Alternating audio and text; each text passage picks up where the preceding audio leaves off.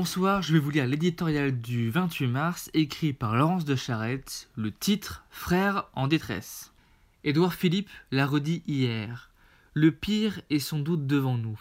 Dans les jours à venir, l'hôpital va être soumis à une très grande tension face à la vague de l'épidémie qui déferle. Chacun a compris aujourd'hui ce que ces mots signifient, ce qu'ils comportent de douleur et de peine à venir.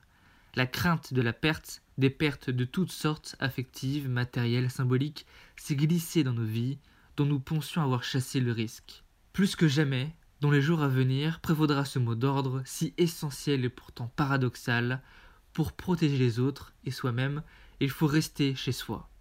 La première quinzaine de confinement qui s'achève nous offre cependant une raison de nous réjouir. Ce chacun chez soi n'est pas devenu chacun pour soi la solidarité qu'Emmanuel Macron regrette de ne pas constater autour de lui s'exprime bien, de manière plus fondamentale, entre les Français. Car il n'y a pas que les applaudissements pour les soignants, chaque jour aussi, en toute connaissance de cause, des volontaires rejoignent l'hôpital ou la médecine de ville pour secourir nos frères en détresse. L'un d'eux déjà est mort au front.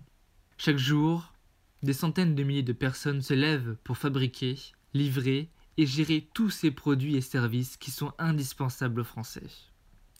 Des chefs cuisinent pour les médecins, des ingénieurs en herbe fabriquent des masques sur leur imprimante 3D, des jeunes font les courses des plus anciens. Mais alors d'où vient cet élan?